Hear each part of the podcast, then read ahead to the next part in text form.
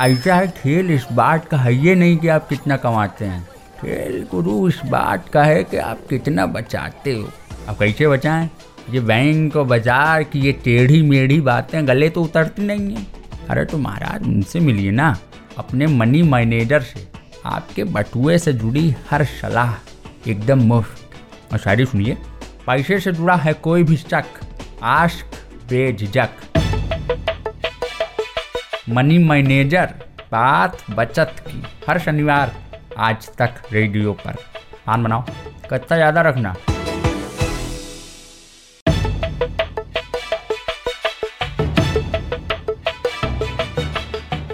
Hello, नमस्कार। आज Tak radio की तरफ़ से आपको स्वतंत्रता दिवस की ढेरों शुभकामनाएँ। Happy independence day to you मेरा नाम है नितिन ठाकुर और स्वागत करता हूँ आपका मनी मैनेजर के दूसरे एपिसोड में, जहाँ अगले 20-25 मिनट होंगे हम, आप और हमारे पर्सनल फाइनेंस के एक्सपर्ट शुभम शंकर।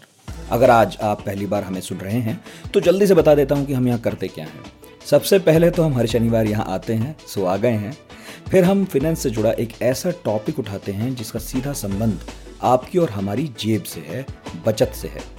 और फिर हम उस टॉपिक की बाल की खाल निकालते हैं। मतलब उसका भूत, भविष्य, वर्तमान और जो कुछ भी। तो आज का टॉपिक हमने पिछले प्रोग्राम में बताया था। हम बात करेंगे आज गोल्ड की, सोने की। उसे खरीदने का क्या ये सही वक्त है या बेचने का ठीक समय है? आसमान छू रहे सोने के भाव अचानक कैसे चार, साढ़े चार हज़ार रुपए टूट गए हैं? और जब बाज़ार बंद है और आम लोग सोना खरीद नहीं रहे हैं, फिर भी गोल्ड की कीमत क्यों बढ़ रही थी? कौन खरीद रहा था सोना? सोना हम भारतीयों के दिलों के काफ़ी करीब होता है शुभ होता है शगुन भी होता है। तो फिर शुरू करते हैं आज का प्रोग्राम मनी मैनेजर और बात करते हैं आपकी बचत की। मैं हूँ नितिन और परिचय कराते हैं आपका हमारे एक्सपर्ट से शुभम शंखधर हमारे साथ हैं। वेलकम शुभम जी। शुक्रिया। मनी मैनेजर के दूसरे एपिसोड में आपका स्वागत है। आप फाइनेंस और मार्केट की खबरों पर बारीक नज़र रखते हैं। इंडिया टुडे हिंदी पत्रिका में एसोसिएट एडिटर भी हैं। तो बहुत जल्दी से आपको बताते हैं कि हम प्रोग्राम को कैसे आगे बढ़ाने वाले हैं। सबसे पहले आपको एक मिनट में बताएँगे हफ़्ते की तीन चार ऐसी बड़ी खबरें जो आपकी और हमारी जेब पर असर डालती हैं। और उन खबरों पर शुभम का एक एक लाइन का एक्सपर्ट कमेंट लेंगे। इसके बाद बात करेंगे गोल्ड की। पूछेंगे कि सोना जा कहाँ रहा है, इसका फ्यूचर क्या है? तो हमारा सेगमेंट है हाँ जी और ना जी। क्या अभी सोने में पैसा लगाने का ठीक वक्त है? अगर हम कहें हाँ जी तो जानेंगे कि क्यों। और यदि नहीं है तो हम कहेंगे ना जी तो जानेंगे कि क्यों नहीं। इसके बाद तलाशेंगे ऐसे सभी सवालों के जवाब, जिनका ज़िक्र हमने थोड़ी देर पहले किया था। और अगले एपिसोड में क्या टॉपिक उठाएँगे, वो भी बताएँगे आपको। और अगर आप हमसे कुछ सवाल करना चाहते हैं तो कहाँ कर सकते हैं, कहाँ लिख कर भेज सकते हैं, वो ईमेल पता भी आपको देंगे। और लास्ट में हम बजाएँगे क्लोजिंग बेल और कुछ ऐसी टिप्स देंगे कि आपको अगले हफ़्ते, यानी इस हफ़्ते किस किस बातों पर नज़र रखनी चाहिए, ताकि आपकी बचत बढ़ सके। तो चलिए जल्दी शुरू करते हैं top news of the week के साथ। तो पहली हेडलाइन शुभम जी, इसमें आंकड़े बहुत है, इसलिए गौर से सुनना है। इस हफ़्ते थोक महँगाई दर के आंकड़े आए हैं। वो है negative zero point five eight percent जबकि खुदरा महँगाई दर बढ़कर लगभग 0.7 फ़ीसदी से बढ़कर हो गई है 6.93 परसेंट इस पर आपका क्या कहना है? आम आदमी का सरोकार खुदरा महँगाई से रहता है। खुदरा महँगाई मतलब जिस मूल्य पर हम और आप बाज़ार से वस्तुओं को और सेवाओं को खरीदते हैं। खुदरा महँगाई में तेज़ी का मतलब ये हुआ कि आपका जो महीने का बजट है उस पर असर पड़ सकता है महँगाई बढ़ रही है। जी। दूसरी हेडलाइन है शुभम। जून में औद्योगिक उत्पादन में सोलह दशमलव छह प्रतिशत की गिरावट दर्ज हुई है। लेकिन अगर इसकी तुलना मई से करें तो ये बेहतर है। इसका मतलब ये हुआ कि अगर पिछले साल से इस साल जून में औद्योगिक उत्पादन दर 16 प्रतिशत कम है इसका मतलब लॉकडाउन का असर अभी बाकी है। देश भर में जो फैक्ट्रियाँ हैं उनमें उत्पादन अभी पुरानी रफ्तार से पिछले साल की रफ्तार से शुरू नहीं हुआ है। मासिक आधार पर इसका सुधरने का मतलब ये है कि जो हालात पिछले तीन महीने पहले थे या दो महीने पहले थे, उनमें अब सुधार आ रहा है जो स्वाभाविक है। क्योंकि हमने देखा था कि अप्रैल और मई के वो महीने थे जब पूरे देश में लॉकडाउन था और उसके बाद जैसे जैसे अनलॉक हुई चीज़ें तो औद्योगिक उत्पादन का मासिक स्तर पर सुधरना स्वाभाविक है। लेकिन ये ज़ाहिर है कि अभी हम पिछले साल के स्तर से 16 प्रतिशत नीचे हैं, यानी कि जितना सामान पिछले साल जून में फैक्ट्रियों में बन रहा था, उतना भी नहीं बन रहा है। नहीं बन रहा है। तीसरी हेडलाइन है, प्रधानमंत्री ने इसी हफ़्ते फेसलेस टैक्स असेसमेंट ये सुविधा लॉन्च की है टैक्स पेयर के लिए। क्या कहते हैं? राहत मिलेगी? इसमें दो बातें मैं कहना चाहूँगा। पहली ये कि फेसलेस असेसमेंट में निश्चित तौर पर राहत मिल सकती है आदर्श स्थिति में, अगर इसका क्रियान्वयन बहुत अच्छा होता है। तो क्योंकि अधिकारी को ये नहीं पता होगा कि टैक्स पेयर कौन है और टैक्स पेयर को ये नहीं पता होगा कि कौन सा अधिकारी उसका असेसमेंट कर रहा है और ये फेसलेस होगा। बट इसकी एक बड़ी समस्या इसके संग ये जुड़ी है कि अब अधिकारी जो कुछ भी निर्भर होगा, वो ये होगा कि टैक्स पेयर जो अपना जवाब लिखकर दे रहा है, उसके आधार पर ही वो अपना अगला निर्णय लेगा।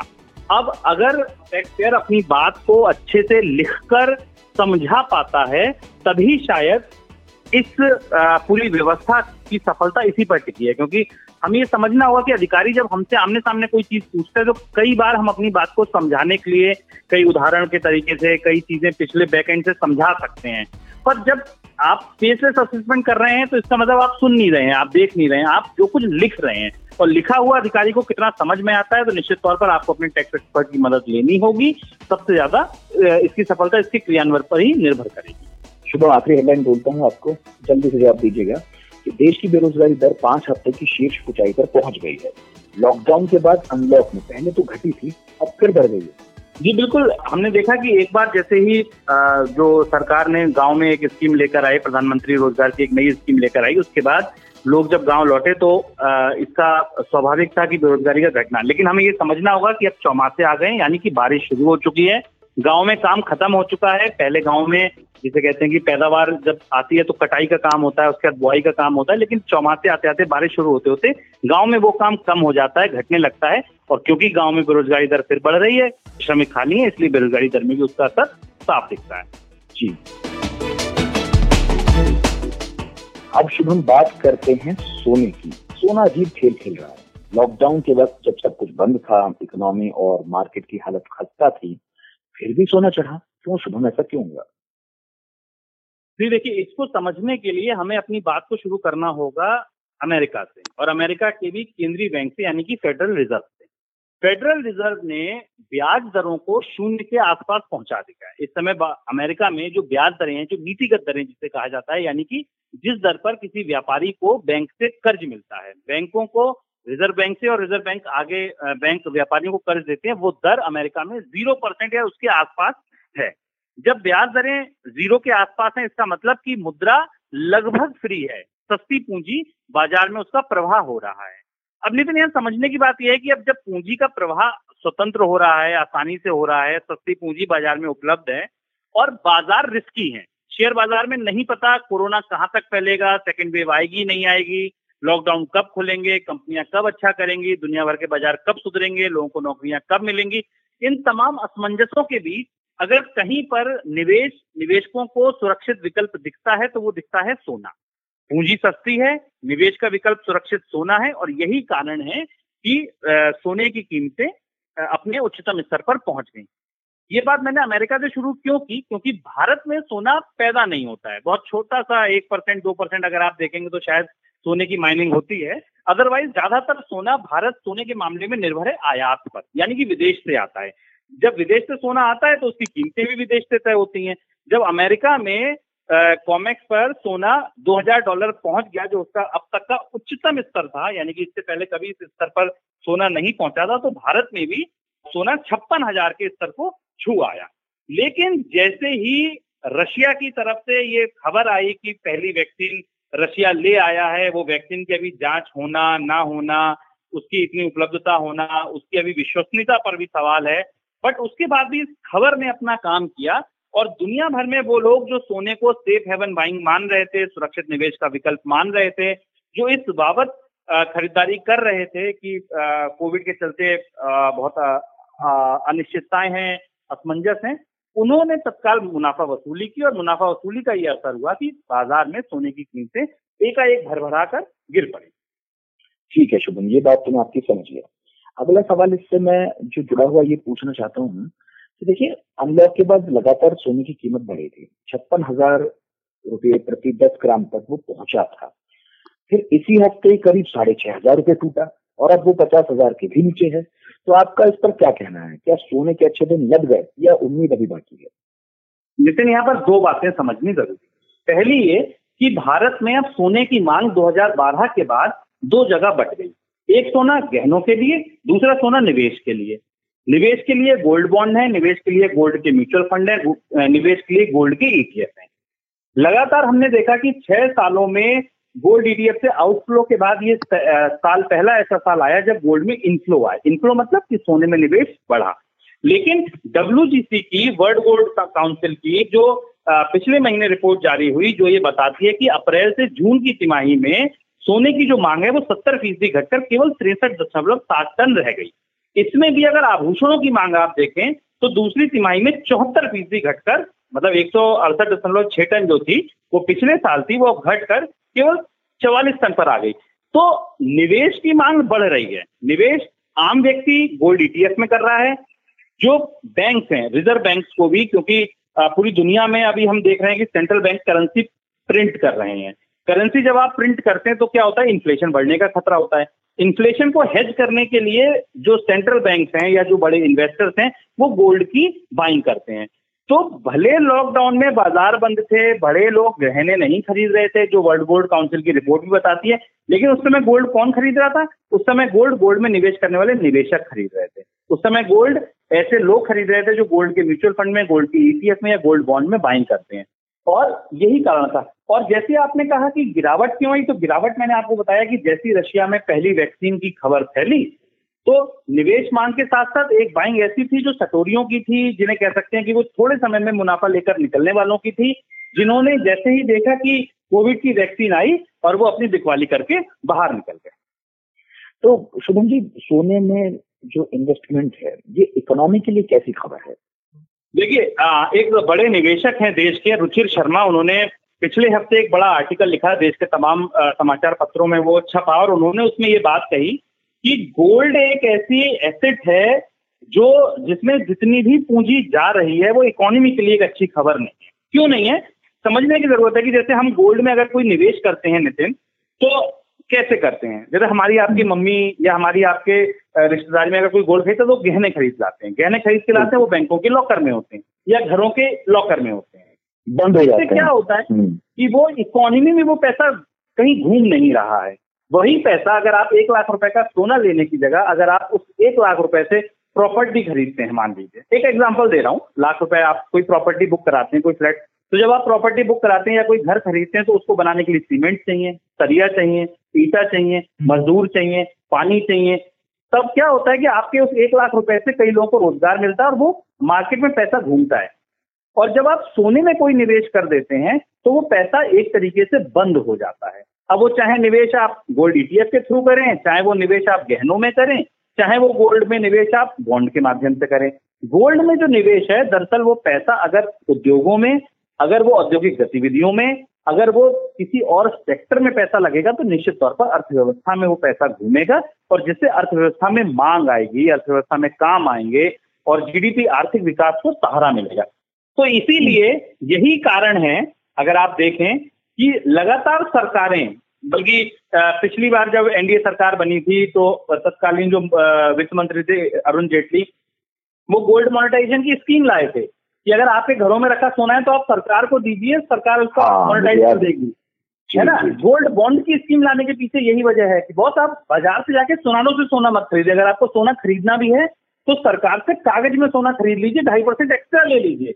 क्योंकि सरकार की पूरी कोशिश ये होती है, पूरी ताकत ये होती है कि बहुत किसी भी तरीके से गोल्ड के इन्वेस्टमेंट से लोगों को अलग हटाकर और वो पैसा शेयर बाज़ार में, वो पैसा रियल एस्टेट में, वो पैसा अन्य निवेश विकल्पों में लगाया जाए जिससे कि वो इकोनॉमी में इकोनॉमी के फ़ंक्शन में मददगार साबित हो। तो चलते हैं शुभम अपने अगले सेगमेंट की ओर, जिसका नाम है हाजी नाजी।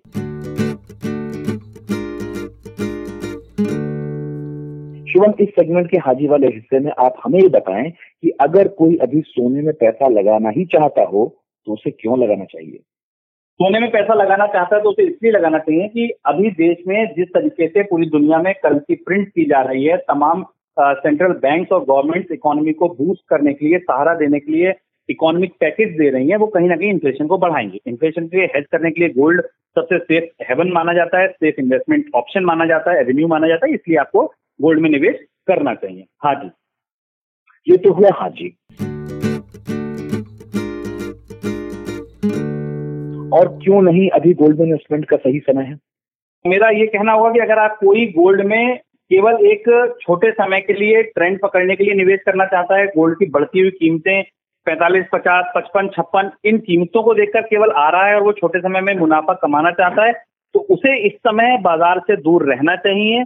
क्योंकि कोई भी वैक्सीन आने की खबर बाज़ार में फिर से उतार चढ़ाव को बढ़ा सकती है और अगर आप छोटी पूंजी लेकर बाज़ार में ट्रेड करने उतरते हैं, स्पेशली निवेश नहीं, ट्रेड करने उतरते हैं तो आपको एक नुकसान हो सकता है। क्योंकि बाज़ार जिस लेवल पर है, अगर इस लेवल से नीचे आता है और दोबारा पहुँचने में उसको कुछ समय लगता है तो शायद आपको अच्छे रिटर्न, छोटे से मध्यम अवधि में मिलना मुश्किल होंगे। शुभम, एक सवाल जो मेरे मन में आ रहा है वो ये कि क्या सोने को मतलब इसकी कीमत को वोलेटाइल कहना अभी सही होगा? मेरा कंफ्यूजन दूर कीजिए पहले और फिर हम खेलेंगे रेपिड फायर राउंड बिल्कुल सही होगा वोलेटाइल मतलब सीधी सी बात है कि एक दिशा में अब सोना जाता नहीं दिखेगा क्योंकि हमने देखा कि पिछले पंद्रह से बीस सत्रों में सोने में लगातार बढ़त देखने को मिल रही है लगातार खरीदारी देखने को मिल रही है लेकिन अब सोना वोलेटाइल रहेगा आने वाली छोटी सी मध्यम अवधि में हम देखेंगे एक तरफा चाल सोने में नहीं मिलेगी। बढ़िया जी शुभम जी आपने हमारी दुविधा दूर कर दी। अच्छा पूरे हफ़्ते में लगा रहा है उतार चढ़ाव को समझने में इसलिए मैंने सवाल आपसे पूछा। अब वक्त हो चला है रैपिड फायर राउंड का। मैं जल्दी सवाल पूछता हूँ। आपने भी थोड़ी देर पहले कहा था कि सरकार चाहती है कि सोना ना खरीदें लेकिन फिर भी बैंक खरीदते हैं निवेशक खरीदते हैं। इसकी वजह क्या है? आ, एक छोटी सी बात मैं आपसे यहाँ कहूँगा नितिन कि अगर जो एक अमेरिका के बड़े निवेशक हैं उनका नाम है रॉबर्ट क्योसाकी। वो ये कहते हैं कि आप बचाइए उस चीज़ को जो निश्चित है जो लिमिटेड है। मतलब हम्म। जैसे हम अपने दुनिया में देखते हैं कि सरकारें या किन चीज़ों को बचाने को कहती हैं सेव वाटर पानी क्यों बचाइए? क्योंकि पानी निश्चित है। सेव ट्रीज पेड़ों को क्यों बचाइए? क्योंकि वो निश्चित है। तो इसी धारणा के सहित निवेशक ये मानते हैं क्योंकि गोल्ड निश्चित है। गोल्ड तो एक लिमिट है ना उससे ज़्यादा गोल्ड नहीं इसीलिए गोल्ड को सेव करने की सलाह देते हैं। रॉबर्ट का ये थ्योरी है इसकी पैसा कभी मत बचाइए। पैसा इसलिए मत बचाइए, वो तो जब जितनी ज़रूरत होगी सरकारें छाप सकती हैं, बैंक छाप सकते हैं, और हम देख रहे हैं, चाहे फेडरल रिज़र्व हो या भारत की स्टेट बैंक हो, अगर पैसों की ज़रूरत है तो नोट छाप दिए जाते हैं डॉलर छाप दिए जाते हैं, नई करेंसी प्रिंट हो जाती है, और बांट दिया जाता है। और ऐसी स्थिति में होता क्या है कि जब आप नई करेंसी और छापते हैं तो जो डॉलर सौ डॉलर का डॉलर इंडेक्स यहाँ सौ के लेवल पर ट्रेड कर रहा था, वो घट के छियानवे रह जाता है, बानवे रह जाता है। तो हम अपनी करेंसी को डिवेल्युएट करते हैं। इन्फ्लेशन का बढ़ना भी यही मतलब है। जब आप सौ रुपए बचाते हैं और जिस चीज़ को आज आप सौ रुपए में खरीद पा रहे हैं अगर कल ना खरीदता है वो एक सौ दस की हो जाए तो इसका मतलब आपके रुपए की वैल्यू कम हो गई। तो लाख सरकार की कोशिशों के बाद गोल्ड के प्रति उदासीन रवैया लोगों को अख्तियार करने के लिए कहने के बावजूद अगर गोल्ड खरीदा जाता है तो उसकी सबसे बड़ी वजह यह है कि लोगों के एक तो क्लोज टू हार्ट है। भारत में सोने को रखने के प्रति लोगों की एक मज़बूत धारणा है। और दूसरी बात यह है कि जब आपकी करेंसी लगातार कमज़ोर हो रही है, नई छापे जा रहे हैं आप तो लोगों को ये लगता है कि कम से कम ऐसी चीज़ बचाओ जो लिमिटेड है, निश्चित है और जिसकी वैल्यू बढ़ेगी बढ़ेगी। इसीलिए गोल्ड और सिल्वर को गॉड्स मनी कहा जाता है। ये तब थी जब हम सब नहीं थे, जब ये दुनिया नहीं थी, और ये तब भी रहेगी जब दुनिया से आखिरी कॉकरोच मर जाएगा। बिल्कुल। मेरा दूसरा सवाल है, शुभम, अभी सोना खरीदने का सही समय है या बेचने का? अभी मुझे ऐसा लगता है कि अगर आपने पहले से सोना खरीद रखा है और आप ठीक ठाक मुनाफा कमा रहे हैं तो एक बार मुनाफा वसूली कर सकते हैं।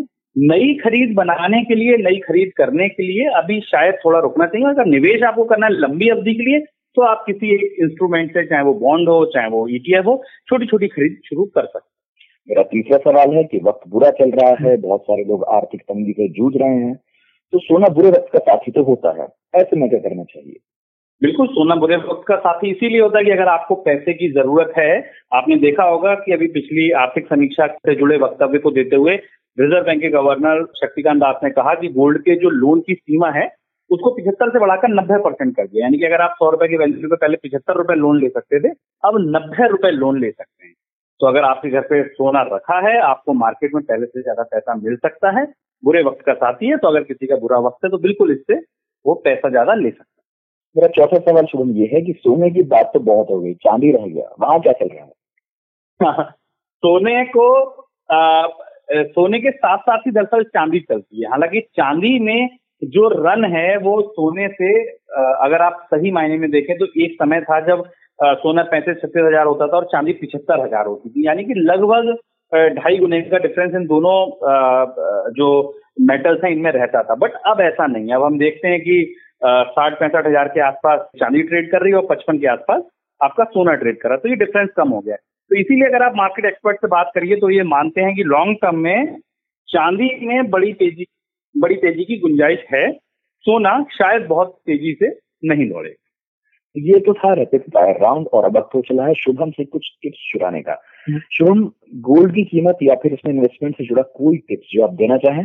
बेसिकली किन बातों का अभी ख्याल रखने का समय है ये? मेरी एक छोटी सलाह जो मेरे सारे श्रोताओं की होगी वो ये होगी कि अगर आप गोल्ड में वाकई निवेश करना चाहते हैं क्योंकि तमाम जो फाइनेंशियल प्लानर हैं वो ये सलाह देते हैं कि आपके पोर्टफोलियो में एक हिस्सा चाहे वो दस परसेंट हो चाहे वो पंद्रह परसेंट हो एक हिस्सा गोल्ड का भी होना चाहिए। मुझे ऐसा लगता है कि बाज़ार में इस समय गोल्ड को खरीदने के जितने विकल्प उपलब्ध हैं निवेश के लिए मैं फिर कह रहा हूँ निवेश के लिए अगर गहने खरीदने तो, तो फिर उसका कोई विकल्प नहीं है लेकिन अगर आप गोल्ड में निवेश करना चाहते हैं तो इस समय देश में जो सबसे अच्छा विकल्प है, वो है गोल्ड बॉन्ड का। क्योंकि गोल्ड बॉन्ड खरीदने में आपसे गोल्ड की सुरक्षा की कोई ज़िम्मेदारी नहीं है। आपको रिज़र्व बैंक की ओर से जारी किया हुआ एक बॉन्ड मिलता है। दूसरा, अगर आपने एक हज़ार रुपए पे सोना खरीदा, और अगर सोने की कीमत डेढ़ हज़ार रुपए होगी तो आपको पाँच सौ रुपए का वो प्रॉफिट तो मिलेगा ही, जो शायद गहने वाले को या किसी और को भी मिलेगा। इसके अलावा ढाई परसेंट आपको सरकार एक्स्ट्रा ब्याज देगी। तीसरी चीज़ अगर आप ऑनलाइन उस बॉन्ड को खरीदते हैं तो आपको पचास रुपए का डिस्काउंट ऑनलाइन पर मिलता है। तो मेरा ये मानना है कि अगर आप गोल्ड में निवेश करना चाहते हैं तो एक बार गोल्ड बॉन्ड के विकल्प पर ज़रूर सोचिए। तो ये बात हुई सोने की। अगले शनिवार जब हम फिर से वापस आएँगे शुभम तो मनी मैनेजर में किस टॉपिक पर बात होगी आप ही बता दीजिए। मुझे लगता है कि इस समय बहुत सारे लोग अपने सीए के पास या अपने जो टैक्स एक्सपर्ट हैं, उनके साथ बैठ के इनकम टैक्स से जुड़ी बहुत सारी चीज़ें जान रहे हैं, समझ रहे हैं, अपने चेक जमा करा रहे हैं इनकम टैक्स जमा करा रहे हैं। लॉकडाउन के दौरान बहुत सारी चीज़ें बदल गई हैं चेंज हो गई हैं, क्या करें, क्या ना करें, अगले साल की प्लानिंग कैसे करें।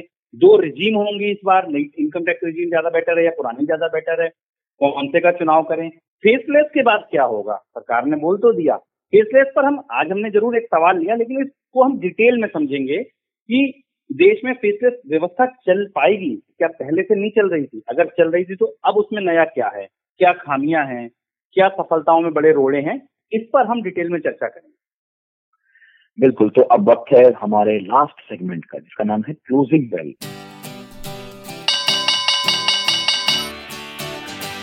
तो शुभम, आखिर में कुछ ज़रूरी बातें, कुछ आपके टिप्स कि हमें इस हफ़्ते जो कारोबारी हफ़्ता चलेगा मंडे से, हमें किन बातों पर नज़र रखनी चाहिए?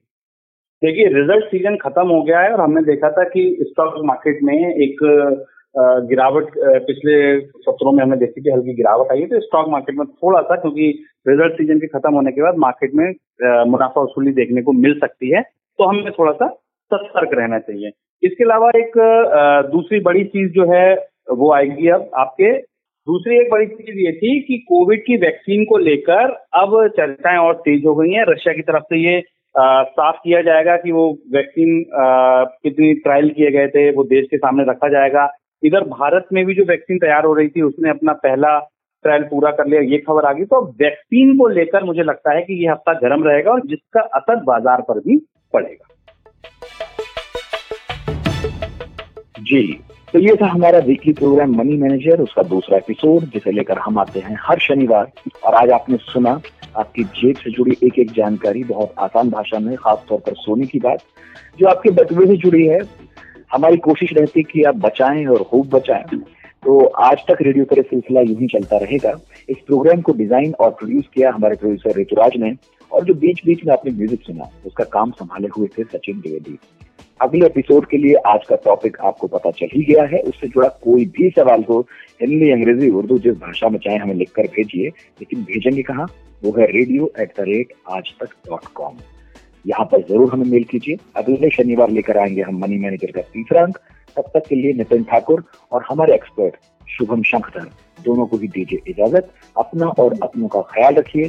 सुनते रहिए Aaj Tak radio have a good week